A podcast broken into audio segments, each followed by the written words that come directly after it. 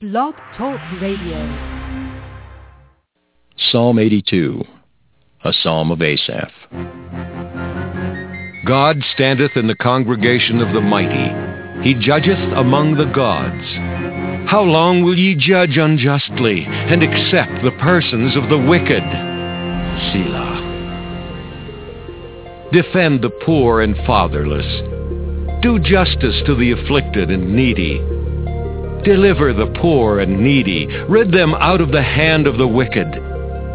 They know not, neither will they understand. They walk on in darkness. All the foundations of the earth are out of course. I have said, Ye are gods, and all of you are children of the Most High. But ye shall die like men and fall like one of the princes. Arise, O God, judge the earth, for thou shalt inherit all nations. Well, good morning, everyone in the United States, in Canada, and whatever time zones you are in around the world. This is uh, Kennard Levi or Levy Brown. I'm your host for the Merciful Servants of God Biblical Instructional Program. For those who are listening to me for the first time, this program is a program for people who are seeking the truth, who want to know what the truth is. And the Bible plainly reveals to you what the truth is. You need to turn to Psalms, Psalms 119, Psalms 119, and verse 142, and I will tell you what or God will tell you. All I'm doing is just reading you what he inspired other people to write. Psalm 119, verse 142. Plainly, thy righteousness is an everlasting righteousness, and thy law, which should be translated Torah, that's the original Hebrew for it. That means the instructions and, and doctrines and teachings of God, which, in which of course includes his law. Thy law is the truth. And then later on, Jesus, or his Hebrew name, Yeshua, when he spoke to his father in John 17, verse 17, he stated the following. Let's turn there. John 17, verse 17. John 17, verse 17, he stated plainly, Sanctify them through thy truth. Thy word, the Father's word, is truth. Now, this program will be very interesting. I want you to pay attention because there has been a great deception around the world about the nature of God. I was going to talk about that last week, but the Holy Spirit uh, led me to speak about something else, about uh, listening to truth, even if it's from someone who uh, has a bad reputation and so forth. But ultimately, that Bible study was about helping you to understand what Ecclesiastes 7, verse 20 reveals that there's not a just man on the earth that does not sin. Okay, so that's why I wanted to go over that, and it doesn't mean that a person couldn't get to a point where they wouldn't sin. It's just that just men, they do sin. You know, as they try to overcome this world, as they learn how to not sin, they will sin. That's what that's talking about. All right. So, and if someone sins and if they change, uh, that doesn't mean that uh, you you shouldn't listen to any teachings that they teach that are correct, even if they're continuing to sin. You know, if a turtle told me some truth, I'm going to listen to it. Remember, uh, God allowed a donkey to talk, right? Prophet Balaam, right? So if he can do that, he certainly can make sure that someone who has a bad reputation uh, can still teach some truth. So let's let's understand that. Anyway, um, this program will be interesting. We're going to examine the nature of God. But first, uh, what I'm going to do is go over some some world news here, um, in particular, what's going on in Jerusalem.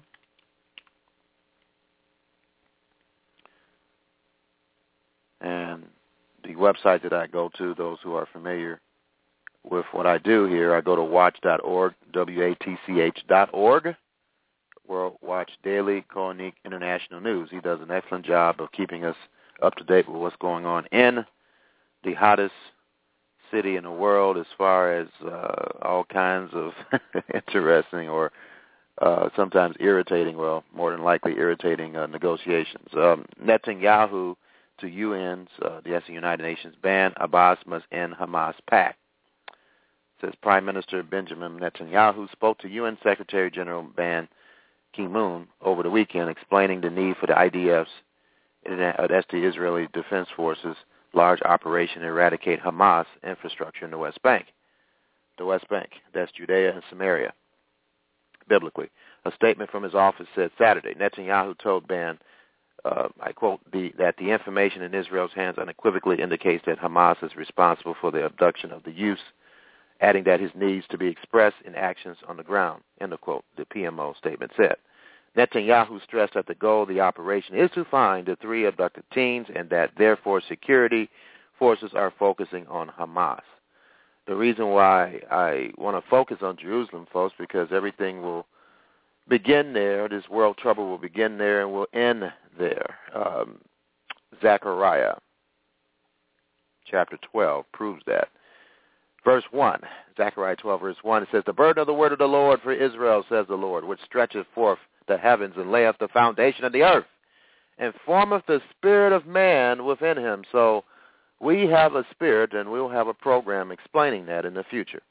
Anyway, verse 2, Behold, I will make Jerusalem a cup of trembling unto all the people round about, when they shall be in the siege, both against Judah and against Jerusalem.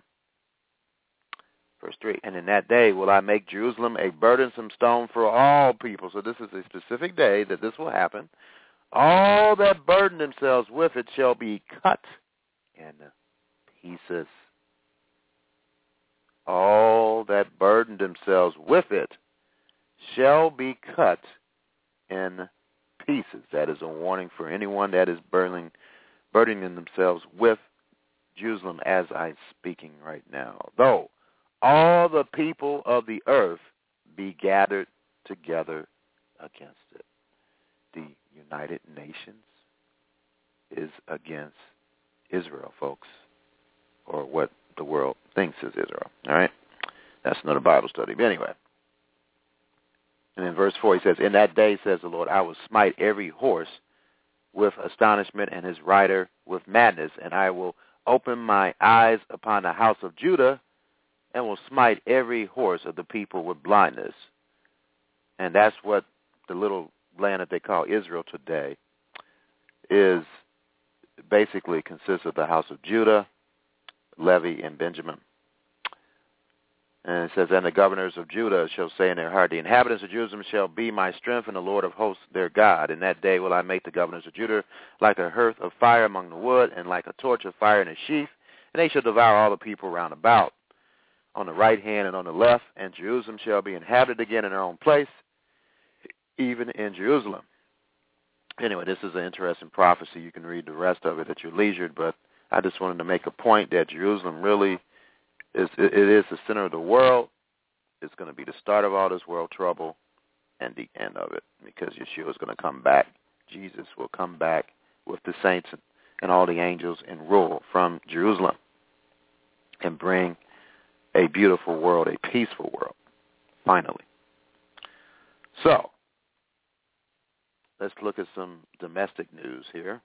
And when I do, I go to the uh, Economic Collapse blog. Collapse blog. It's a very, very, very good uh, informational tool for anyone to, to understand what the real news is. Uh, the economic collapse, uh, his subheading here, he says, are you prepared for the coming economic collapse? And this blog will help you. The economiccollapseblog.com. Uh, in his menu, he has uh, information on getting gold coins. That's real money. Silver coins, emergency food, uh, military surplus, preppers. He has a book, everything. And so we need to be preparing, folks. Um, again, I, I'm going to warn you every week on this program to the best of my ability, but we need to, even FEMA, our, our governmental uh, department that uh, encourages try to tries to encourage people to prepare for any catastrophe. Well, you should be preparing for any catastrophe, and of course, the greatest catastrophe that will ever happen on this earth, called the Great Tribulation. You should be preparing for that as well. Uh, Proverbs chapter 22, verse 3. It says, A prudent man foresees the evil. He foresees the evil. What does to foresees mean in Hebrew? It means raha, and it means literally or figuratively consider, to discern, to gaze, to take heed, to view, to stare.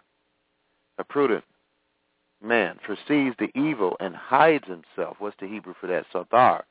It means to conceal. It says, but the simple, and what does simple mean in Hebrew? Pathe, and it means silly, people that are silly, foolish. They pass on and are punished. What does that mean in Hebrew? Anash. And it means to be inflicted. Okay? And so we, we need to follow this advice in the book of Proverbs. And when we know, we hear from somebody that, that is telling us something that's true, that can affect our family, we need to, to do all we can to protect our family. Uh, in Hebrews chapter 11, verse 7, remember, uh, Yeshua stated that these are the days of Noah and Lot. But let's let's focus on the days of Noah here in Hebrews 11, verse 7. By faith, Noah, being warned of God of things not seen as yet. That's prophecy. But what did he do? Noah moved with fear, not cowardly fear, but righteous fear, prepared an ark to the saving of his house or his family, by the which he condemned the world and became heir of the righteousness which is by faith. Now, scripture is significant because in Luke, let's turn to Luke, Luke chapter 17, Luke chapter 17, beginning in verse 26, it says, as Luke 17, verse 26, and as it was in the days of Noe, or Noah, so shall it be also in the days of the Son of Man. Verse 27, they did eat, they drank, they married wives, they were given in marriage until the day that Noah entered into the ark, and the flood came and destroyed them all. Verse 28, similarly or likewise, also as it was in the days of Lot, they did eat, they drank, they bought, they sold, they planted, they built it the same day that Lot went out of Sodom. It rained fire and brimstone from heaven and destroyed them all. Verse 30, even thus shall it be in the day when the Son of Man is revealed. And then he states in verse 21, uh, 31 rather, in that day he which shall be upon the housetop and the stuff in the house, let him not come down and take it away. And he that is in the field, let him likewise not return back. Remember Lot's wife. Remember Lot's wife. Okay, so what happened in the days of Lot? I was doing a Bible study with uh, the assembly or church I assembled with um, in the area here, in the local area, and I was given a Bible study on the significance of understanding uh, Sodom. And, you know, Sodom is very significant because, um, hold your place here in Luke. I want to turn to another scripture to prove my point. So in uh, in Jude here, actually we're going to read Second Peter two verse six, and then Jude, because I want you to understand this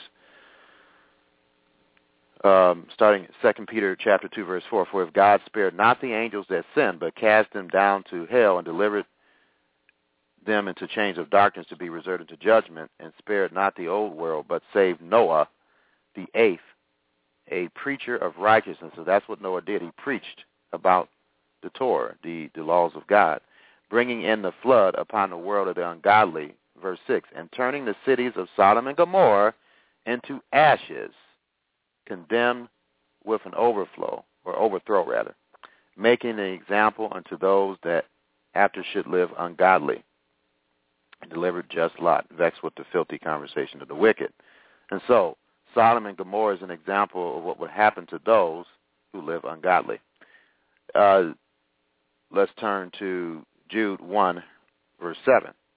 It says, Even as Sodom and Gomorrah and the cities about them in like manner, giving themselves over to fornication and going after strange flesh, as angelic flesh, are set forth for an example, suffering the vengeance of eternal fire. Eternal fire.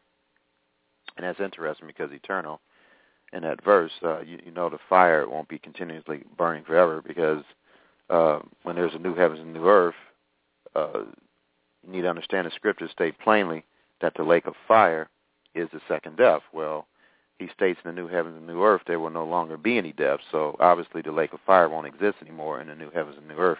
But anyway, that's another Bible study. But Sodom and Gomorrah is a symbol of the destruction of the ungodly. That's the point I'm trying to make. Okay, so so we understand that, and I want to go back to reading this article here. Uh, it states uh, in the economic collapse. Uh, the headline, I'm going to read a little bit, and then you can read the rest. Uh, the subheading here says inflation. Only if you look at food, water, gas, electricity, and everything else, have you noticed that prices are going up rapidly. If so, you are certainly not alone. But Federal Reserve Chair Janet Yellen, the Obama administration, and the mainstream media would have us believe that inflation is completely under control and exactly where it should be. Perhaps if the highly manipulated numbers that they quote us were real, everything would be fine. But of course, the way that the inflation rate is calculated has been changed more than 20 times since the 1970s, and at this point it bears so little relation to reality that it is essentially meaningless or vain. Anyone that has to regularly pay for food, water, gas, electricity, or anything else knows that inflation is too high. In fact, if inflation was calculated the same way that it was back in 1980, the inflation rate would be close to 10% right now. So anyway, uh, I'm not going to read any more of that because I have to get into my Bible study here about the nature of God. But uh, I encourage you to go ahead, I implore you to go ahead and read this article and read the other articles here, 25 Shocking Facts About the Earth's Dwelling Water Resources, The Death of the Rust Belt, uh, the United States of Debt, total debt in America hits a new record high of nearly $60 trillion. Australia seizes 360 million from the dormant bank accounts, and all 50 U.S. states are doing this too. 12 numbers about the global financial Ponzi scheme that should be burned into your brain. Russia is doing it. Russia is actually abandoning the dollar. 15 quotes from our founding fathers about economics, capitalism, and banking. So this is a very, very good blog that uh, you should review and, and study. To our Bible study. This Bible study will hopefully shed some light on those who are confused about who God is. Uh, there's people in the messianic groups that are confusing people, teaching them incorrectly about who God is. Uh, and I and I hope those that are listening to this program they are humble enough to correct themselves and teach who God is correctly. Um, I have studied the Bible for many years, and you know I'm not infallible with it, but uh, I know enough of it to teach it correctly, ladies and gentlemen, as you'll see. And I certainly understand who God is. Uh, it's revealed in the Bible for those who want to know. Uh, John chapter 17, verse 3, plainly states this: life eternal. So, if you want to know what eternal life is all about. Pay attention to this statement. That they might know thee, the only true God. All right? So there is a God that's called the only true God. Who, which God is that? Okay? And Jesus Christ, whom thou hast sent. So let me let me read this again so you understand. All right? Because we're going to build, this is a foundational scripture that we're going to build this Bible study today on. And this I'm just going to tell you that this this Bible study is probably more than likely it's a great possibility that it'll go over the time. And if it does, then I'll let you know. And uh, within 30 minutes, maybe 45 minutes after, uh, the program will be in the archives. But this is a very important topic, and I need to, to go over several scriptures to help you understand who or what God is. And what does that have to do with you? All right, so uh, verse 3 of John chapter 17, and this is life eternal, that they might know thee, the only true God, and Jesus Christ, whom thou hast sent. So who is the only true God? We're going to find that out today, ladies and gentlemen. We certainly will find that out today. Now, let's understand one thing.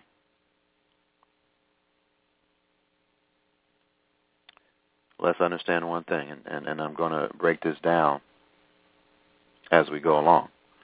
God, or Elohim, consists of the Father, the Son, and the Ruach HaKodesh, or the Holy Spirit.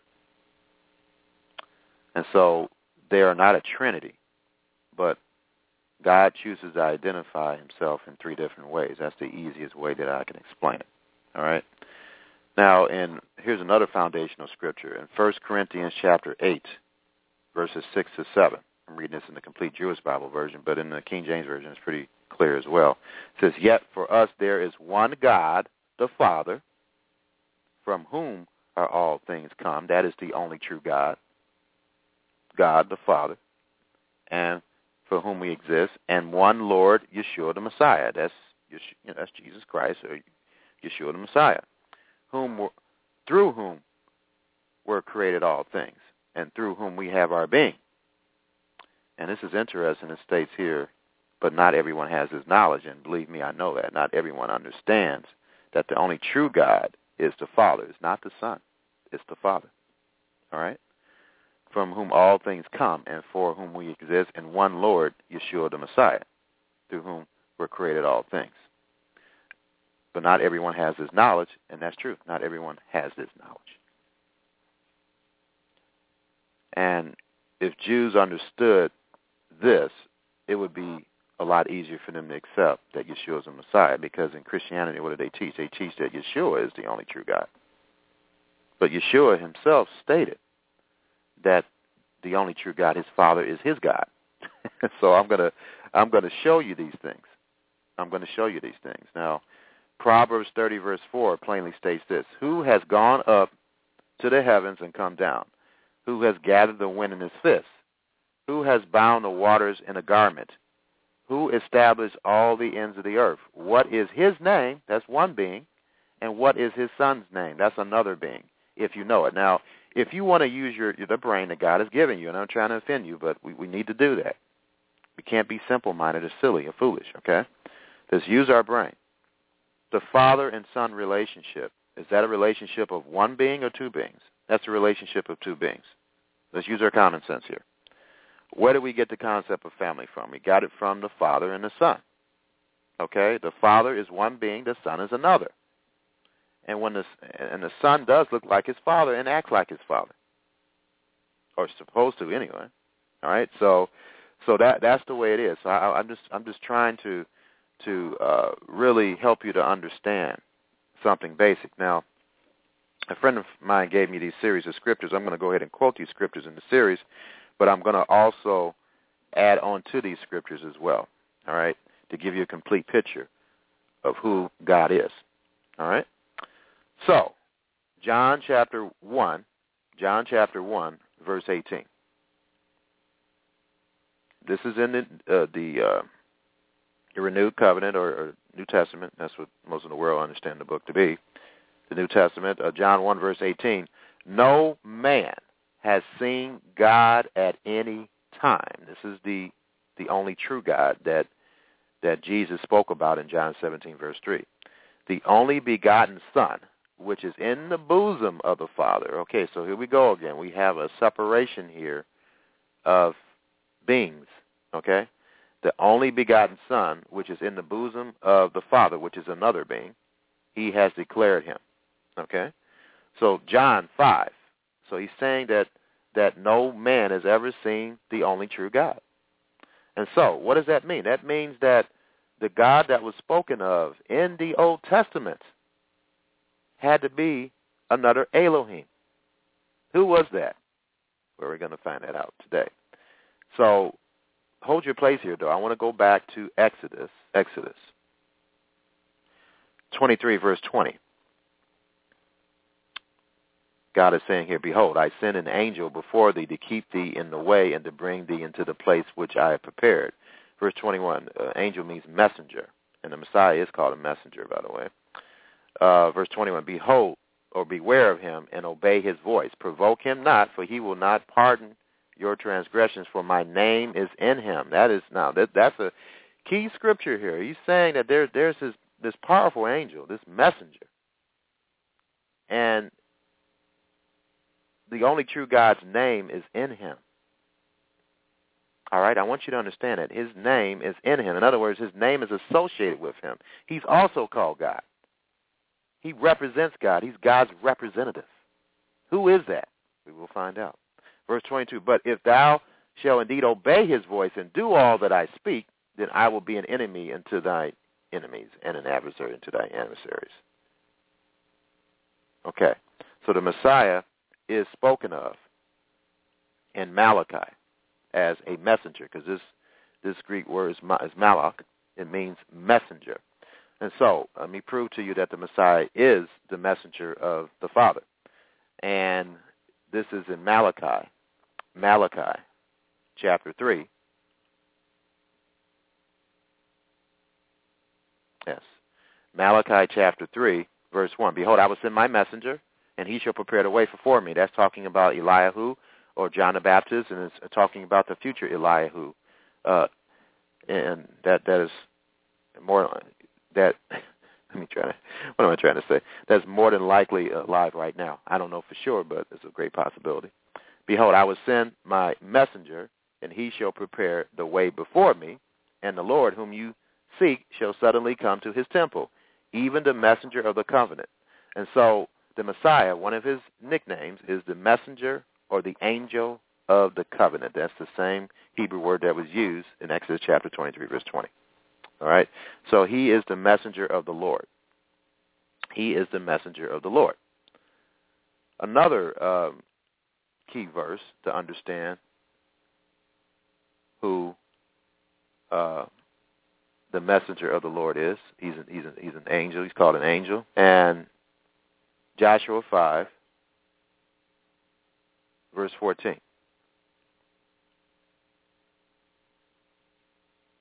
Actually verse 13, Joshua 5, verse 13. And it came to pass when Joshua was by Jericho that he lifted up his eyes and looked, and behold, there stood a man over against him with his sword drawn in his hand. And Joshua went unto him and said unto him, Thou art for us or for our adversaries. Verse 14, and he said, Nay, but captain of the host of the Lord am I now come.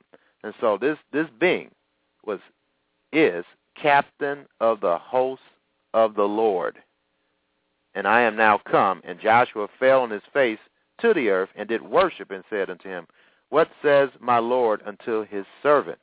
Captain of the Lord's host said unto Joshua, Loose thy shoe from off thy foot, for the place wherein thou standest is holy. And Joshua did so. So this being identified himself as the captain, the captain of the host of the Lord. So he wasn't a Lord, but he was the captain of the host of the Lord. But I want you to notice something, that he was also worthy of worship as the Father. Who is this being? Keep in mind in verse 18 of John, it states plainly, states plainly that no one has seen the Father. Now, either you want to believe what the Scriptures say or you believe what you want to believe. But it says right here in verse 18 of John chapter 1, No man has seen God at any time. At any time. The only begotten Son, which is in the bosom of the Father, he has declared him. All right. John chapter 5, verse 37 states plainly, and the Father himself, which has sent me. So you have one being the Father, and and this being sent Jesus or Yeshua has borne witness of me. You have neither heard his voice at any time nor seen his shape.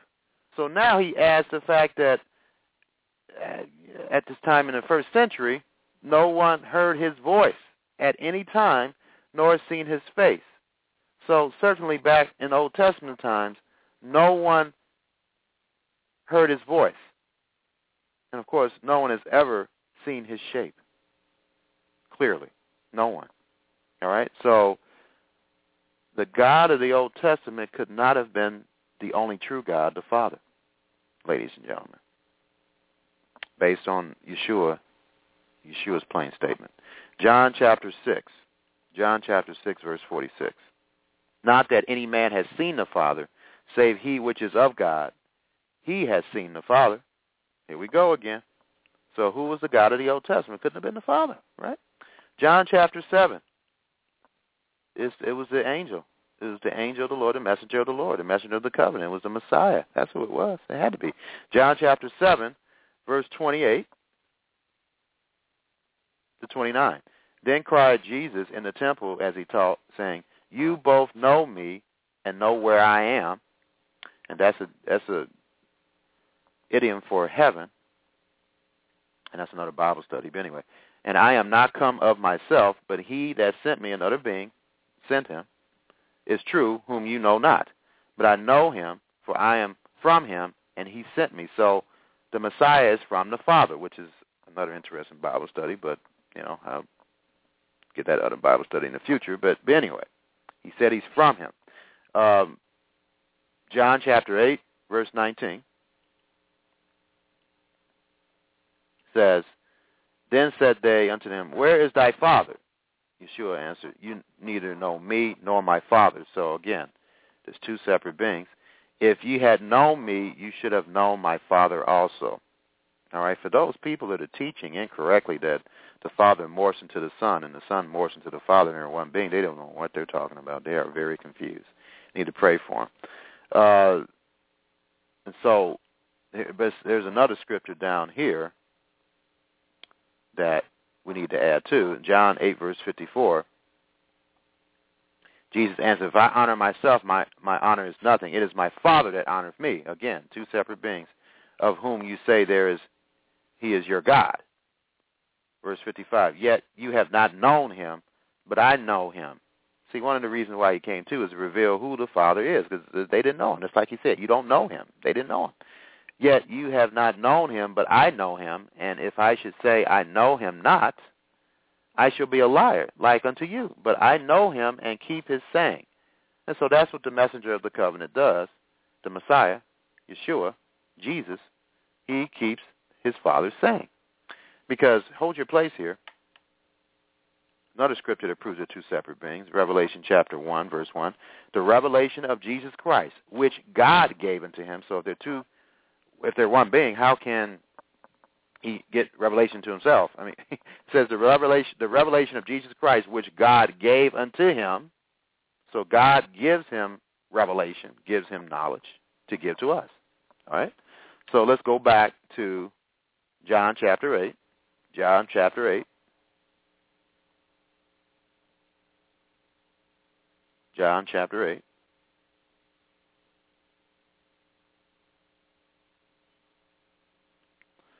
Verse 55, Yet you have not known him, but I know him, and if I should say I know him not, I shall be a liar.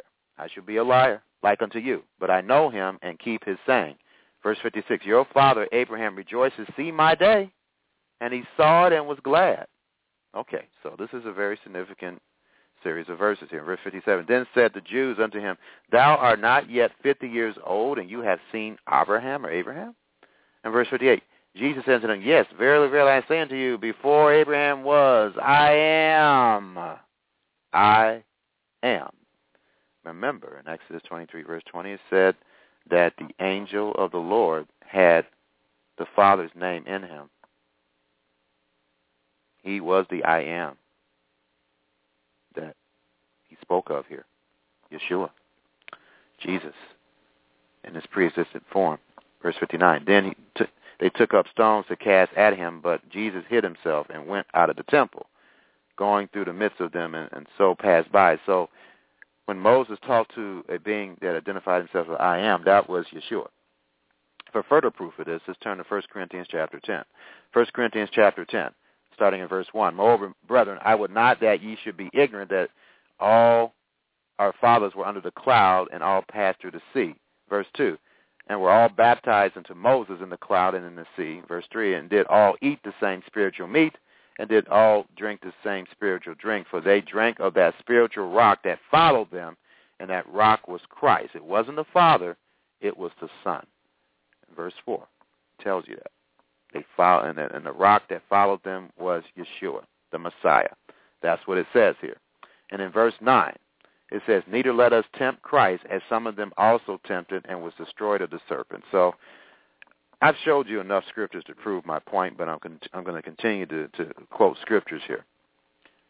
Uh, John chapter 12, verse 44. John 12, verse 44, Jesus cried and said, He that believes on me believes not on me, but on him that sent me. Again, two separate beings. 45. And he that sees me seeth him that sent me. Verse 46. And that's the scripture that people get confused on when they see that. They think that God morphs into one being to the other. But I'm going to explain what that means, what what the the Messiah, how he interpreted it. In John chapter 17, he interpreted what he meant by that. But anyway, um, John chapter 14, John chapter 14, beginning in verse 7, it says, If you had known me, you should have known my Father also. And for henceforth you know him and have seen him. So what is he saying here? Well, in verse 9, he says, Have I been so long time with you, and yet has not, and yet hast thou not known me, Philip? He that has seen me has seen the Father. And how says you, show us the Father, and then they stop there and they say, oh, wait a minute, the Father is the Son, and the Son is the Father.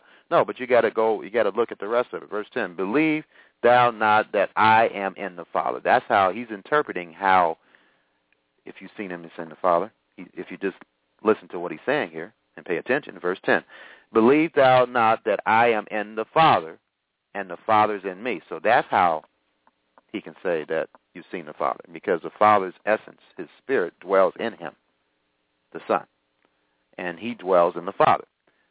Believe thou not that I am in the Father, and the Father's in me. So that's a biblical interpretation of saying that if you see me, you've seen the Father. The words that I speak unto you, I speak not of myself, but the Father that dwells in me, he does the works. Okay?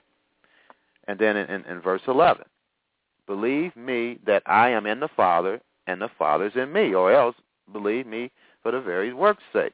Now, he explains this in detail here in John ch- chapter 17. Well, before we get into that, there's a scripture that people are very confused about. John chapter 10, verse 30. Says, I and my Father are one. And then when they read that, oh, okay, they're one being, and um, they just morph back and forth, and, you know, they presto change. Let me read something from this uh, commentary that that did a better job than, than I would as far as explaining what I'm trying to explain here. It says um, says the Bible does not teach modalism, M-O-D-A-L-I-S-M, which says that God appears sometimes as the Father, sometimes as the Son, and sometimes as the Holy Spirit, like an actor changing mass. Okay, so that that's what that is a, a horrible false doctrine that's being preached today, and we need to to get off that, folks. Okay, we need to see how the Messiah defined how uh, I, him, and his Father are one. Okay. Now let's let's let's hear what what to say. So when he said that, the Jews are, were, were ready to pick up stones to stone him. Now why? Why? Let's let's look at this. As people read John 10 verse 30, excuse me, I'm sorry. They'll read John 10, verse 30, I and the Father are one, and then, okay, that's it, that they're one being, and they just morph back and forth. And in John 10, verse 31, then the Jews took up stones again to stone him. In verse 32, Jesus answered them, Many good works have I showed you from my Father. For which of those works do you stone me? Okay, so here we go again. If he's one being, why does he keep on pointing, trying to point everybody to his Father? Anyway, verse 33, the Jews answered, if God is one being. Um,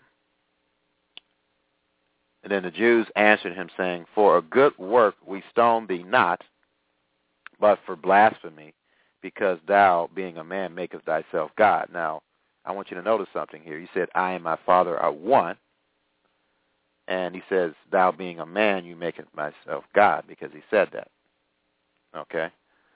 So let, let's understand the dilemma here.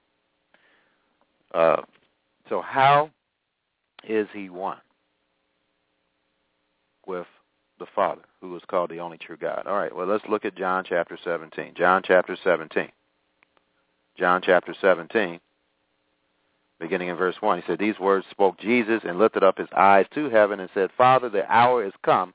Glorify thy Son, that thy Son also may glorify thee. So again, we have two separate beings here. Verse 2, As thou hast given him power over all flesh, that he should give eternal life to as many as thou hast given him. So not only is there two separate beings, but there's certainly indication here that this being that's giving everything to him obviously must be more powerful than he is. And uh, there's scriptures to prove that. In verse 3, and this is life eternal, that they might know thee, the only true God, and Jesus Christ, whom thou hast sent. Verse 4, I have glorified thee on the earth.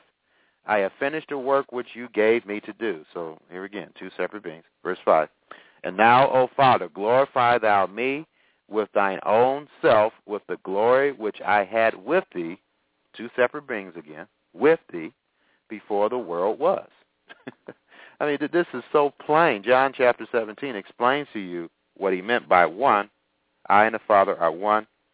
Ehad in Hebrew. That's what it means. All right, and I'm going to show you in verse 21, he defines what one is. He defines what Ehad is.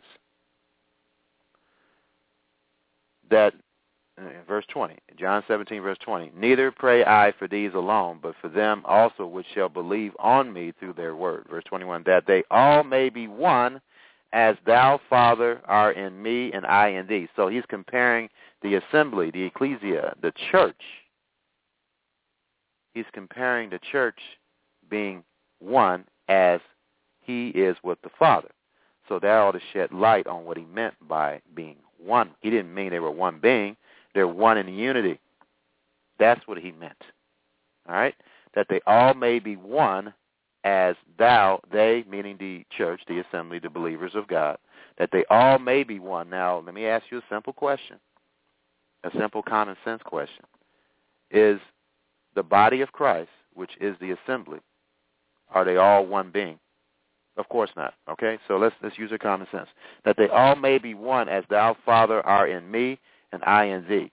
So that is the Bible definition of John 10, verse 30, when he says, I and my Father are one. He means in unity. Now, are you going to believe Yeshua's words, or are you going to make up your own stuff? That's the challenge that I have for you, and that's the challenge that God has for you as well.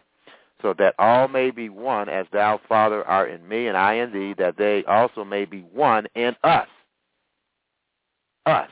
He calls himself and the Father us that the world may believe that thou hast sent me. And the glory which thou gavest me, I have given them, that they may be one, even as we are one. That's what he means, folks. Verse 23, I in them and thou in me, that they may be made perfect in one. Ehad, one. And that the world may know that thou hast sent me and hast loved them as thou hast loved me. Okay? So that is the definition. That is the definition of what Yeshua meant when he said, I and the Father are one. It's a very, very simple definition. And either you're going to believe what the Bible says about this, or you, or you simply uh, going to believe it, ladies and gentlemen. I mean, it's, it's, it's there in the Bible. This is all in the Bible. And if you want to understand even the deep things of God, even the, thing, the, the, the deep things of God, then it's in here for you to want to understand. If you want to understand it. All right, if you want to understand it. Okay, so I've explained that to you, uh, the Messiah's definition of what he meant when he said I and the Father are one, he meant he didn't mean they were one being back and forth and say, Oh, I'm the Father, I'm back, oh, I'm the Son. No. He meant that they are one in unity. And he proved that by giving a definition of what he meant by one in John chapter 17, verse 21 to 23, because he compared the the oneness of the of, uh, uh, of his father, him and his father, with the oneness that the church should have. All right, and we, we know full well that the church, the assembly, is not one being. All right, so let's understand that, and and you need to jot this down: John 10 verse 30, and then John 17 verse 21 to 23, which will give you the interpretation of what he meant when he said, "I and my Father are one." All right, so that should help you to understand that.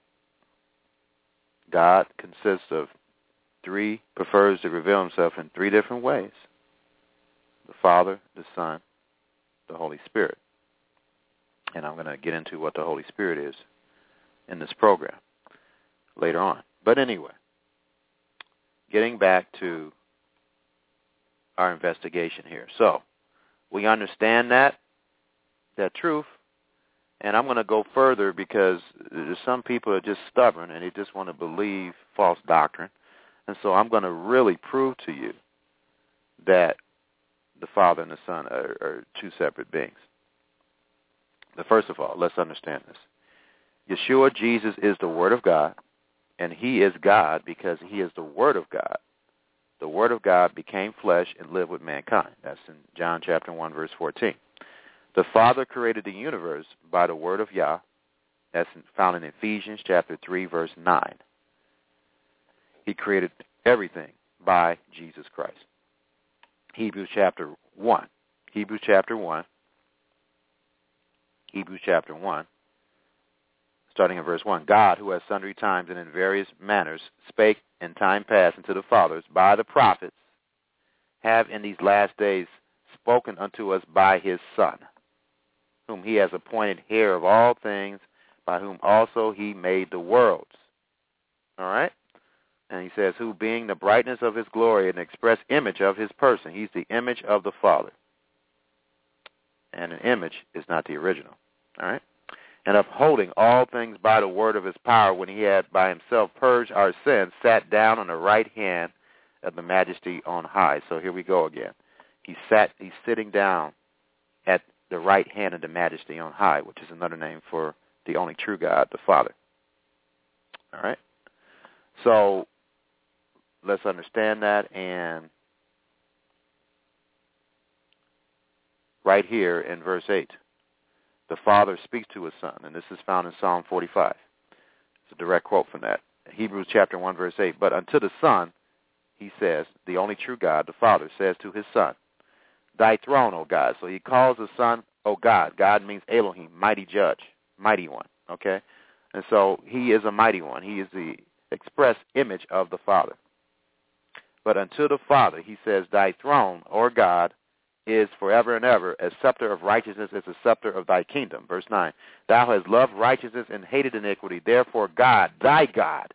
So here's the only true God. The Father is saying that the Son has a God and is him the Father. So therefore God, even thy God, has anointed thee with oil of gladness above thy fellows. And he calls him Lord. The Father calls his Son God, and he calls him Lord. As, as Exodus chapter 23, verse 20 states plainly that the angel, the messenger, his angel, which is Yeshua himself, has his name in him. And this proves it right here. Verse 10, And thou, Lord, in the beginning has laid the foundations of the earth, and the heavens are the works of thy hands. You remain, and they all shall wax old as doth a garment. All right, so, again, it should become a clear picture to you if you want to believe what the scriptures are indicating. That, uh, and here, here's another scripture in John John chapter 20, um, and I'm going to read this after his resurrection for people to say, well, the reason why there's a there's a difference, uh, a separation there, Father and Son, because you're a human being. Well, he's not a human being anymore in this in this case right here. In John chapter 20, verse 17, this is when he was resurrected. Uh, actually, I'll start in verse 16 to get the context. It says, Jesus, John chapter 20, verse 16, Jesus said unto her, Mary. She turned herself and said unto him, Rabboni, which is to say, Master. Verse 17, Jesus said unto her, Touch me not, for I am not yet ascended to my Father. Again, there, he's, he's resurrected, so you can't use the excuse. He has a spiritual body now, spiritual realm of the kingdom of God now, which uh, there's no flesh and blood. Okay? Uh, earthly flesh, corruptible flesh. Jesus said unto her, Touch me not, for I am not yet ascended to my Father. So he still has a Father, and he's resurrected here. But go to my brethren and say unto them, I ascend unto my Father and your Father, and to my God and your God. So he still has a God being resurrected with a spiritual body, ladies and gentlemen. That's what your Bible says, that he has a God. You can go and, and fuss all you want, but it's right there in the scriptures. Okay, and here's another scripture that people just don't want to believe, um, but I'm going to quote it. This is found in uh, John chapter 14, verse 28. And this is a plain statement in red letters in the King James Version. He says, John 14, verse 20, You have heard how I said unto you, I go away and come unto you. If you love me, you would rejoice, because I said, I go unto the Father. For my Father is greater than I. The Father is greater than him, ladies and gentlemen. So that's what your scriptures say. Now, do you want to believe your scriptures, or do you want to believe what you want to believe? All right. So that that is that is, that is the test for you. Do you want to believe what you want to believe, or do you want to believe what the scriptures state? Okay. So that's that's your test. He says that the Father is greater than him. Now, over in Revelation, because he, he does identify again and state that he he has a God, and this is a vision of him in heaven, and he still states he has a God. in Revelation three verse twelve, him that overcome will I make a pillar in the temple of my God. So he's saying that he still has a God himself, and here he is. This is a vision of him in heaven, the home of God, right?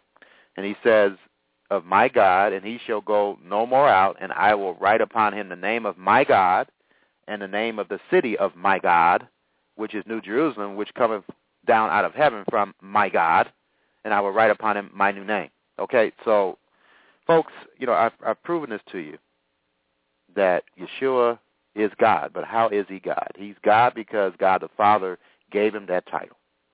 God means Elohim, mighty judge. And at the beginning of my program, God's potential for mankind is to make us Elohims, mighty ones. Just like the Son. The Son is not going to be the only Son of God. That is the potential of man.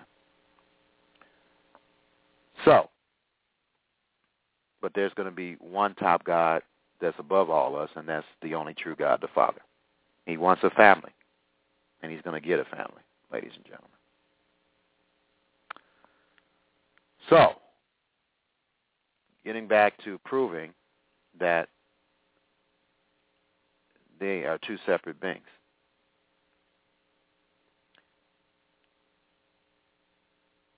And, another thing to understand what the Holy Spirit is, um, the Holy Spirit doesn't have a throne, folks. Uh, Revelation 22, verse 1. And he showed me a river of water of life, clear as crystal, coming from the throne of Elohim and of the Lamb. The Lamb is, of course, the Son, and Elohim is the only true God. But they both share this throne. Where's the Holy Spirit? That's something that you need to, to question very uh, seriously. Now, Yeshua also has a God, and his God is the Father who is over everyone, including Yeshua. Uh, that's easily proved. John 10, verse 29, states that um, a, a significant statement here. John 10, verse 29. It states plainly, My Father which gave me is greater than all, even Yeshua himself. And no man is able to pluck them out of my Father's hand. And 1 Corinthians 15, verse 28 is another scripture that uh, is important. States, And when all things shall be subdued unto him, then shall the Son also himself be subject unto him, that put all things under him, that God may be all in all. That's the goal, folks. Uh, God the Father wants to dwell in everyone. So we'll all be one. Ehad. Ehad. All of mankind will be Ehad. That's the goal. That is the goal, ladies and gentlemen. We'll be unified. Not we will all be one being and all call God, but we will be one with the top God, the mightiest God of all, the only true God, the head of all the other Elohims, all the other sons of God, with the Messiah, the second most powerful being in the universe, as his uh, representative. So that that is the goal, ladies and gentlemen. That's his goal. Now, the Father and the Son are two separate beings as proved by the following scriptures. Okay, uh, I've read some of these already, but in Revelation chapter 5, Revelation chapter 5, I have 2 minutes and 39 seconds left, so um, I will continue this program probably for another 30 minutes or 45 minutes, and then after uh, I get through, you'll be able to listen to this very, very important program in the archives. Okay? So let me continue on with the program here. And where am I at here? Revelation chapter 5, verse 1. Revelation chapter 5, verse 1. It states, And I saw in the right hand of him that sat on the throne a book written, within and on the backside sealed with seven seals. Now, who is the one sitting on the throne?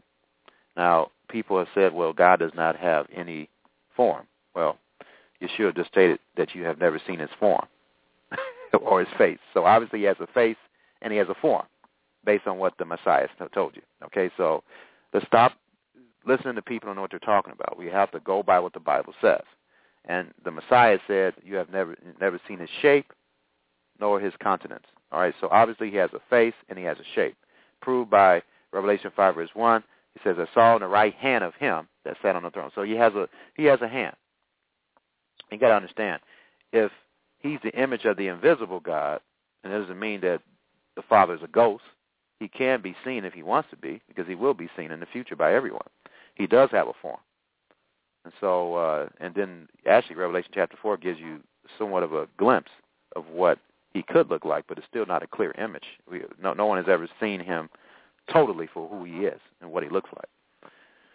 But anyway, Revelation chapter 4 and verse 2, it says, And immediately I was in the Spirit, and behold, a, a throne was set in heaven, and one sat on the throne. In verse 3, And he that sat was to look upon like a jasper and a sardine stone. So this is the Father, and this is the closest that anyone has ever gotten to actually getting a, a sense of what he could look like. But he still wasn't a clear vision. To look upon like a jasper and a sardine stone, and there was a rainbow around about the throne and sight upon like unto an emerald. And so that, that this is the Father on the throne. The reason why I know this, I have 18 seconds left, so I'm going to be going off the air here. I'm going to continue on in recording, and I should be done within 30 to 45 minutes, and then you should be able to access the, the program within an hour. Shalom. Session of this program. So I'm going to go back to Revelation chapter 4. We're, we're getting a somewhat of a description of what the Father could look like here based on the revelation here. And in verse 5, and out of the throne proceeded lightnings and thunderings and voices, and there were seven lamps of fire burning before the throne, which are the seven spirits of God. So the Holy Spirit consists of seven spirits. It's around the throne, but it does not have a throne and doesn't sit on the throne. Okay? Verse 6, And before the throne there was a sea of glass like unto crystal, and in the midst of the throne, and Around about the throne were four beasts full of eyes before and behind. Okay? And so, getting back to Revelation chapter 5, verse 1, And I saw in the right hand of him that sat on the throne a book written within and on the backside sealed with seven seals. All right, so verse 7 is the pivotal verse to prove, put the icing on the cake about whether or not God the Father and God the Son are one being. Verse 7, and he came, okay, wait, in verse 6 verse 6. And, and I beheld, Revelation 5, verse 6, and I beheld, and lo, in the midst, in the middle of the throne and of the four beasts, and in the midst of the elders stood a lamb, as it has been slain, having seven horns and seven eyes, which are the seven spirits of God sent forth into all the earth. So the Holy Spirit has something to do with the Messiah, and you're going to see how soon. All right. They they they they they work hand in hand together. The the Holy Spirit and the Messiah. And You're going to see here why soon. Verse 7, And he came and took the book out of the right hand of him that sat upon the throne. Let me read that scripture to you again. He, the Lamb, the Messiah, came and took the book out of the right hand of him that sat upon the throne. This, without a shadow of a doubt, proves that the Father and the Son are two separate beings. Again, verse 7. And he came, that's the Messiah, the Lamb, who was in the middle of the midst of the throne, okay? And he he was standing. All right? He wasn't sitting down like like the the one that's sitting on the throne that had the book. He was standing up in the middle of the throne, all right?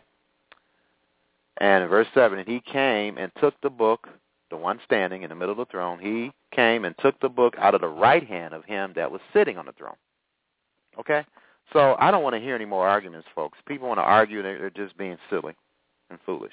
All right, and and the Bible tells us not to be that way. Let's not be simple-minded. Okay, so let's get back to. I mean, that that should be it. Basically, uh, I've I've quoted other scriptures to prove to you that they're two separate beings. Um, and Psalm 110 verse 1 proves it again. Uh, Psalm 110 verse 1. Psalm 110 verse 1. It says, A Psalm of David, the Lord said unto my Lord, Sit at my right hand until I make thy enemies thy footstool. The Messiah sits at the right hand of the Father. He sits at the right hand of the Father, ladies and gentlemen. That which proves again uh, Ephesians chapter one. Ephesians chapter one, verse seventeen to twenty-three. It says that the God of our Lord Jesus Christ. Here we go again. he has a God.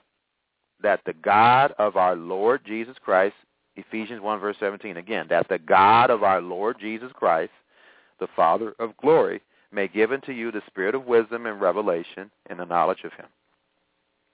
The eyes of your understanding being enlightened that you may know what is the hope of his calling and what the riches of the glory of his inheritance in his saints and what is the exceeding greatness of his power to us who believe according to the working of his mighty power which he wrought in Christ when he raised him from the dead. So this being the only true God raised the Messiah from the dead and set him at his own right hand in the heavenly places. Okay? For above all principality and power and might and dominion and every name that is named, not only in this world but also in, in, the which is to come, and has put all things under his feet. The Father put all things under the Messiah's feet, two separate beings, and gave him to be the head over all things to be the church, which is his body, the fullness of him that filleth all in all. Okay, so again, folks, the scriptures tell you that the God, the Father and the Son are two separate beings. There's no denying that if you want to believe what the scriptures indicate. Okay? Um, another thing, too, Revelation 3, verse 21. They have two, the Messiah shares his father's throne, but he has his own throne. In Revelation chapter 3, starting at verse 21, to him that overcomes will I grant to sit with me in my throne. This is, of course, the messages to the churches or the assemblies, and in red letters, Yeshua is talking to John. And he says, to him that overcome will I grant to sit with me in my throne, and his throne what is his throne, ladies and gentlemen? I'll turn to a scripture here to reveal that to you in a minute.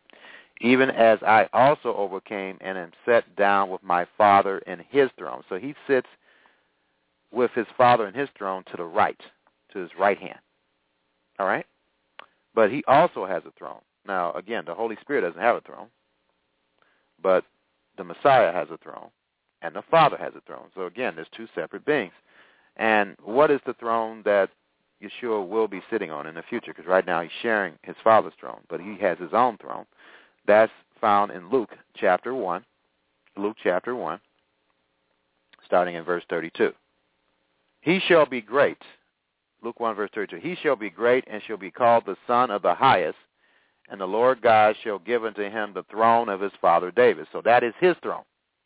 That's not the Father's throne. That's the Son's throne. Okay. All right. So Another scripture that I know many may be confused with when they see, and I need to address this immediately, uh, in Isaiah chapter 9. Isaiah chapter 9, starting in verse 6. Because in light of all the scriptures that we have already looked at, we have to interpret this based on the other scriptures. Uh, Isaiah chapter 9, verse 6. For unto us a child is born, and to us a son is given, and the government shall be upon his shoulder, and his name shall be called Wonderful Counselor, the Mighty God, the Everlasting Father. And people will see that one scripture and say, okay, he's the Father too. Ah! Okay, all right, let's let's use our brains again. All right, let's use our brains and understand something. Let's turn to 1 Corinthians chapter 15. 1 Corinthians chapter 15. And Shaul helps us out a little bit to understand what the prophet Isaiah meant under the inspiration of God when he stated that he's the everlasting Father. 1 Corinthians chapter 15, verse 45. And so it is written, the first man, Adam, or Adam, was made a living soul. All right? The last Adam was made a quickening spirit. Now, Adam is truly the father of mankind, right? But the last Adam is the Messiah. He was made a quickening spirit. So the last Adam is a father to us as well. And he is an everlasting father because he will never die. And so that's the way to understand that. Remember that the father is calling a bride for his son. The assembly of God, which is revealed in Ephesians. Let's turn to Ephesians chapter 5. Ephesians chapter 5. Ephesians chapter 5. Verse 31. For this cause, let's, let's go in verse 30. Ephesians 5, verse 30. For we are members of his body, and this is talking about the believers are the body of Messiah. For we are members of his body, of his flesh, and of his bones. Verse 31. For this cause shall a man leave his father and mother, and shall be joined unto his wife, and they shall be one flesh. Ehad. Okay? And so the the marriage relationship, the family relationship is symbolic of the God family. God is creating a family. All right? And the reason why I know this is because in verse 32 it says, This is a great mystery, but I speak concerning Christ and the church. And so there there's something to do with the earthly relationship between a husband and wife. There's something to do, it has something to do with the relationship of the Messiah and the assembly. Now, in John chapter 6, John chapter 6, John chapter 6,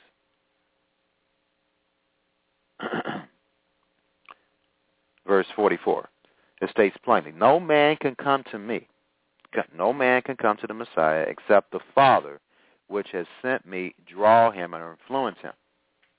And I will raise him up at the last day. And so what the Father is doing for Abraham, that's Abraham is a type of God the Father. Abraham, as you remember, did not want Isaac to take a wife of the Canaanites. All right? So, or the other pagan nations. He had his assist because he wanted to, he he would probably would have did it if he was healthy, but he had his assistant on his behalf find a wife for Isaac. Well, that's what God is doing right now for his son. He's finding a bride for his son. That bride is the assembly, the church. And just like when uh, Abraham was picky about the type of wife that Isaac is have, God is picky about the type of wife his Messiah has. What I mean by picky uh, would a reasonable husband marry a wife that's not going to obey him? No. So, so of course, the father is going to draw people that he knows uh, make up whatever he knows best to to be able to obey him and his son. And that's what he's doing right now. Right now, he's calling a bride for his son. And once this bride consummates the marriage, which is in Revelation 19, verse 7, the, the uh, the marriage has come and the wife has made herself ready. Right now, the wife still has to make herself ready. Then what's what do you think is going to happen when they consummate the marriage? They will have children, but it'll be in a spiritual way. We're talking about in the spiritual plane. All right. So let let's understand that that that's the entire plan of God. There, He's looking for a wife, for a son, bride, which is the first fruits uh, from Abel all the way down until the the last righteous person before he comes back. They are all considered the first fruits. Um, and James chapter 1 proves this. James chapter 1 verse 18 states plainly that of his own will begat, beget he us with the word of truth, that we should be a kind of first fruits unto his creatures. And so um, those that, that have the Holy Spirit in them, they have the first fruits of the Spirit. Um, that's in, found in Romans. Romans chapter 8, verse 23. And not only they, but ourselves also, which have the first fruits of the Spirit. All right? And let's remember that it states in this chapter, too, that those who have the Spirit of Messiah, which included the prophets and all the holy men and women, uh, the proof, the, for proof of that, let's turn to First Peter. Well, I already proved that to you that they all drunk of the same spiritual drink and so forth uh, in First Corinthians chapter 10. But in First Peter chapter 1, verse 11, it says, searching what or what manner of time the Spirit of Messiah which was in them, and that's, and that's key. The Spirit of Messiah and the Spirit and the Holy Spirit are synonymous. All right? The Spirit of Messiah, that's the reason why you don't see a throne for the Holy Spirit, because the Spirit of Messiah is the Holy Spirit. All right, so First Peter 1, verse 11, searching what or what manner of time the Spirit of Messiah, which was in them, did signify, which had testified beforehand the sufferings of, of Christ and the glory that should follow. All right? So, um, and the scripture states in Romans chapter 8, Romans chapter 8, that those that have the spirit of Messiah will be changed into spirit beings, or they'll have spiritual bodies. And so, in verse 23, and not only they, but ourselves also, which have the first fruits of the Spirit, even we ourselves groan within ourselves, waiting for adoption to with the redemption of our body. Okay? And Romans 8, verse 9 states, But ye are not in the flesh, but in the Spirit, if so be that the Spirit of God dwell in you. Now, if any man have not the Spirit of Christ, so the Spirit of God and the Spirit of Christ is the same, the Spirit of Messiah, he is none of his. And if Christ be in you, the body is dead. Christ being in you is having the Holy Spirit in you. All right? The body is dead because of sin, but the spirit is life because of righteousness. Verse 11, but if the spirit of him that raised up Jesus from the dead dwell in you, he that raised up Christ from the dead shall also quicken your mortal bodies by his spirit that dwells in you. Okay? And the one that raised up Messiah, I just read to you, is the Father. Is the Father. Okay? So I'm hoping you understand, you're getting a clear picture of the nature of God here. So, and you understand who the Father is now, because those who understand the Father are drawn to the true Messiah. And then Matthew 11, verse 27, I'm reading this in the Amplified Version, it says, All things have been entrusted and delivered to me by my Father, and no one fully knows and accurately understands the Son except the Father. And no one fully and accurately understands the Father except the Son, and anyone to whom the Son deliberately wills to make him known. And in Luke 10, verse 22, all things have been given over into my power by my Father, and no one knows who the Son is except the Father, and who the Father is except the Son, anyone to whom the Son may choose to reveal and make him known. And so the Son makes known the Father, and those who truly know the Son know that the Father is separate from him, and the Son and the Father is his God. All right? So I hope this is becoming plain to you, and I hope that you, you are starting to get a clear vision and picture of the nature of God. I'm doing the best I can to do that, ladies and gentlemen. Okay, now, the Holy Spirit. what is the Holy Spirit, right? Well, John 4, verse 24, the Amplified Bible, says, God is a spirit. So God is a spirit, and those who worship him must worship him in spirit and in truth. Now, in 2 Corinthians chapter 3, verse 17 and 18 in the Scriptures version of the Bible, it says, Now God is the Spirit, and where the Spirit of God is, there is freedom. And we all, as with unveiled face, we see in a mirror the esteem of God are being transformed into the same likeness from esteem as from God the Spirit. Okay? So the Spirit of God is God because it comes from God, ladies and gentlemen. I'm going to show that to you here in a minute. Revelation 1 verse 4. John to the seven churches which are in Asia, grace be unto you and peace from him which is and which was and which is to come, and from the seven spirits which are before his throne. So the Holy Spirit consists of seven spirits. And uh, Revelation 4, verse 1 to 5, I'm going to read this to you, and it's in the Amplified Version. After this I looked, and behold, a door standing open in heaven, and the first voice which I had heard addressing me like the calling of a war trumpet said, Come up here, and I will show you what must take place in the future. At once I came under the Holy Spirit's power, and behold, a throne stood in heaven. Now, the Holy Spirit in Hebrew means Ruach HaKodesh? At once I came under the Holy Spirit's power, and behold, so the Holy Spirit has power, okay? That's God's power. A throne stood in heaven with one seated on the throne. And he who sat there appeared like the crystalline brightness of jasper and a fiery sardius. And encircling the throne there was a halo that looked like a rainbow of emerald. Twenty-four other thrones surrounding the throne, and seated on these thrones were twenty-four elders. I guess this is the member, the members of the heavenly Sanhedrin, arrayed in white clothing with crowns of gold upon their heads. Out from the throne came flashes, lightning, rumblings, and peals of thunder, and in front of the throne seven blazing churches burned, which are the seven spirits of God, the sevenfold Holy Spirit. Again, the Holy Spirit is pictured as being around God's throne, and the Messiah manages the Holy Spirit because it's his spirit. Uh, Revelation 11 verse 2, not Revelation, Isaiah 11 verse 2 says, And the Spirit of the Lord shall rest upon him, the Spirit of wisdom and understanding, the Spirit of counsel and might, the Spirit of knowledge and, and the fear of the Lord. So the, the Spirit, the Holy Spirit is multifaceted. All right? Revelation 5 verse 6. And there between the throne and the four living creatures, beings among the elders of the heavenly Sanhedrin, I saw a lamb standing as though it has been slain, with seven horns and seven eyes. What are the seven eyes of the Messiah? Symbolically, which are the seven spirits of God, the sevenfold Holy Spirit. So the Holy Spirit has everything to do with the Spirit of Messiah. The Spirit of Messiah and the Holy Spirit are the same, who have been sent on duty far and wide into all the earth. The Ruach HaKodesh is the Spirit of, of God and His power. Luke chapter 1, verse 35. All right? The Ruach HaKodesh comes from the Father. John 15, verse 26. Let me read that to you. John 15, verse 26. John 15, verse 26 says, But when the Comforter is come, whom I will send unto you from the Father. So the, the, the, the, Holy Spirit comes from the Father, and the Son receives the Holy Spirit, and he sends it to us. That's how you understand what the Holy Spirit is.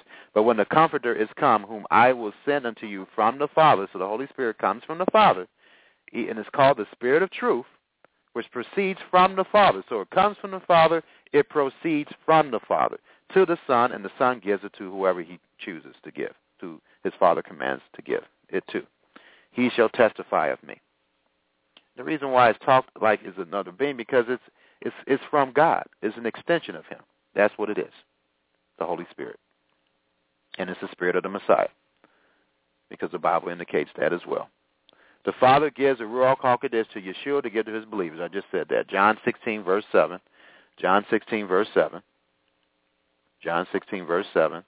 Nevertheless, I tell you the truth. It is expedient for you that I go away. For if I go not away, the Comforter will not come unto you. But if I depart, I will send him unto you. I just told you that. He sends it. Those seven eyes that he has symbolically are, are the seven spirits. And he sends those spirits out into the earth. He's responsible for that. Okay? John 16, verse 7. Jesus has God raised up, again, two separate beings, whereof we all are witnesses, therefore being by the right hand of God, so he's by the right hand of God, the only true God, exalted, and having received of the Father the promise of the Holy Spirit. So the Father gives the Holy Spirit to the Messiah. He has shed forth this which you now see and hear. Okay? So again, that that explains what I'm trying to explain to you. Please pay attention to this. Our, Galatians 4 verse 6. Galatians 4 verse 6. Because I don't think you're going to get this teaching from too many people. Galatians 4, verse 6. And because you are sons, God has sent forth the Spirit of His Son. There we go. He has sent forth the Spirit of His Son into your hearts, crying, Abba, Father. The, the Spirit that comes from the Father is the Spirit, his is, is the Father's Spirit, but also His Son's Spirit because they are one, right? They're echad, right? And He said He came from the Father, right? so let, let's get it all together. He said he comes from the Father. So are you getting this here? All right. And so in verse 6, and because you are sons, God has sent forth the Spirit of his Son into your hearts, crying, Abba, Father. Now, the Father has a spirit and the Son has a spirit. But they're one. Their, their spirits are both one. Ehad, and they're in unity. All right, Galatians 4, verse 6. Galatians 4, verse 6. I already read that to you. Then Philippians 1 verse 19. Philippians 1 verse 19. Philippians 1 verse 19 states plainly, For I know that this shall turn to for I know that this shall turn to my salvation through your prayer and the supply of the Spirit of Jesus Christ. The Spirit of Jesus Christ and the Spirit uh, of Yah are one and the same. The same. Peter 1 verse 11, John 14 verse 26 to 27. John 14 verse 26 to 27. John 14, 26 to 27.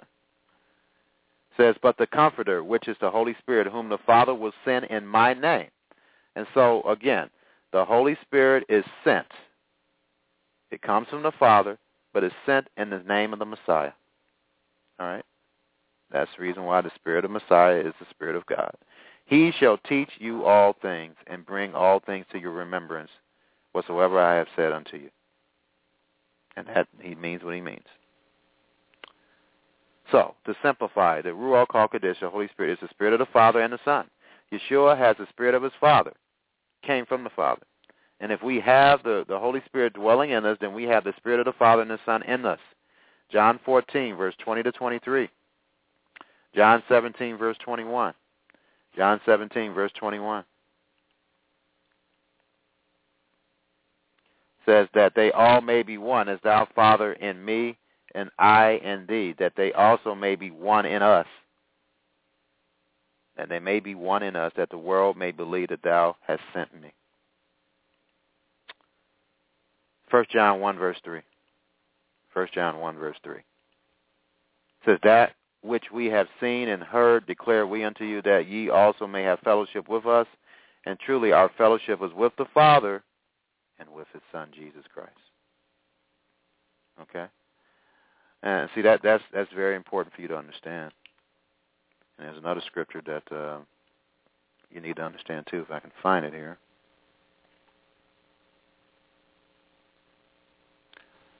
So so um, we have to understand that that relationship the Father wants to have with us all through His Son, and He wants to be one with us, Ehad. He wants to be one with us. And uh, he will be one with us. I'm trying to find this one scripture here, see if I can find it here.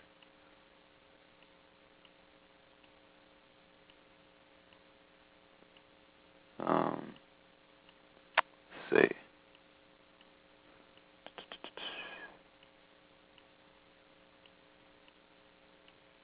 And so again, I hope that you have of um, how the Father and the Son are one.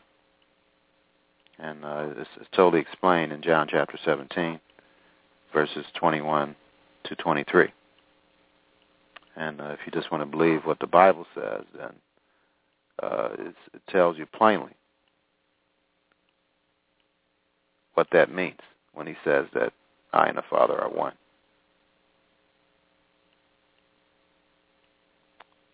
So I hope you understand that, and uh, I'm doing the best I can to uh, explain this to you. But anyway, um, can't find the scripture. Let's see, I'm trying to find it, but um, I know it's here somewhere. I just got to just quote it some other time uh, for lack of time here. So, But anyway, um, getting back to the Holy Spirit. And the Holy Spirit consists of seven spirits. The Ruach HaKodesh is part of the Father and, and the Son because everything comes from the Father anyway. So, all right. So you should understand that that uh, the nature of God here, and uh, hopefully, I uh, hope that you understand the concept of one. And to, see, this is back in Genesis too, um, and this is a good way to uh, close this program. Uh, Genesis, Genesis, chapter one, verse twenty-six, states plainly. Genesis chapter one, verse twenty-six. And God said, "Let us make man in our image, after our own likeness." and let them have dominion over the fish of the sea. Now notice, he said, let us. So this is God speaking, Elohim, and he's saying, let us make man in our image after our likeness and let him have dominion over the fish of the sea and over the, the fowl of the air. And so God is identifying himself as being multifaceted as early as the first chapter of Genesis. All right? And so that's that's the thing you have to understand as well. Um, but how are they one? Well, they're one because you have two beings and one of them is in, uh, in subjection to the other. That's how they're one. And in John 6, verse 57, it says, As the living Father sent me, and I live because of the Father. So Yeshua stated plainly, he lives, and he lives because of the Father. so he says, so, so whoever feeds on me, he also will live because of me. And so he lives because of the Father. That means his father is greater than him, and that means, of course, that his Father is God the only true God. The Father and Yeshua are one in unity. However, they are two separate beings. Additionally, Elohim desires for his followers to be one in unity just like the Father and the Son. So that that's plain. So, to recap, the scriptures reveal that Yeshua is the image of God. And so if he's the image of God, that's, like when you look at yourself in the mirror. Your image of yourself is, is, is not the original, right? Well, Yeshua is the image of God. God the Father is greater than Yeshua. God the Father is Yeshua's God. Yeshua lives because of God the Father. God the Father calls his Son God. Okay? And in 1 Corinthians 11, verse 3, it says, But I want you to know and realize that Christ is the head of every man. The head of a woman is the husband, and the head of Christ is God. Two separate beings. All right? The Messiah is second in command. He has a God he obeys, and that God is the Father. Remember, Elohim is plural, and it means gods, mighty ones. Yeshua is the Word of God and is an Elohim. However, he is not Elohim the Father. He is Elohim the Son. And in 1 Corinthians 8, verse 5 to 6 again, it says, For even if there are so-called gods, whether in heaven or on earth, as indeed there are many gods and many lords, yet for us there is but one God, the Father, the only true God identified in John 17, verse 3, from whom are all things, and we exist for him, and one Lord Jesus Christ, by whom are all things, and we exist through him. All right, and that's the Bible definition. I know it may be difficult for you to understand, but it's all here for you to see. It's all here for you to see. All right, so I hope you understand the nature of God. And God is not a trinity. It's not three God, three persons in one God, because the Holy Spirit is the spirit of the Messiah, which comes from the Father, right? So that's that's what your Bible and the Holy Spirit is the spirit of, of the Father, the Son, and is also the power of God. And the Messiah is responsible for sending that Holy Spirit out to do his wonder work, his spirit, his essence. So that's the important thing that uh, you must understand. All right, here we go. John 14, verse 23. That's the scripture I was trying to find. It says, Jesus answered and said to him, If a man love me, he will keep my words, and my Father will love him, and we will come unto him and make our abode with him. That's spiritually. So the Spirit of the Father and the Son will be in us, in us, and dwell in us if we obey him. Okay? So that's what I want you to understand. So I, I tried to break this down. I could go further in further detail, but I, I've given you scriptural proof of who the Father is, who the Son is, and who the Holy Spirit is. And uh, if you have any further questions, feel free to email me at kennard at mercifulservantsofgod.com. That's kennard at mercifulservantsofgod.com. And may Yah bless and keep you. And God willing, I'll be available to you next week. Shalom. Peace. Malachi chapter 4 For behold, the day cometh that shall burn as an oven, and all the proud, yea, and all that do wickedly shall be stubble. And the day that cometh shall burn them up, saith the Lord of hosts, that it shall leave them neither root nor branch. But unto you that fear my name shall the Sun of righteousness arise with healing in his wings, and ye shall go forth and grow up as calves of the stall and ye shall tread down the wicked, for they shall be ashes under the soles of your feet in the day that I shall do this, saith the Lord of hosts. Remember ye the law of Moses my servant, which I commanded unto him in Horeb for all Israel, with the statutes and judgments. Behold, I will send you Elijah the prophet before the coming of the great and dreadful day of the Lord. And he shall turn the heart of the fathers to the children, and the heart of the children to their fathers, lest I come and smite the earth with a curse.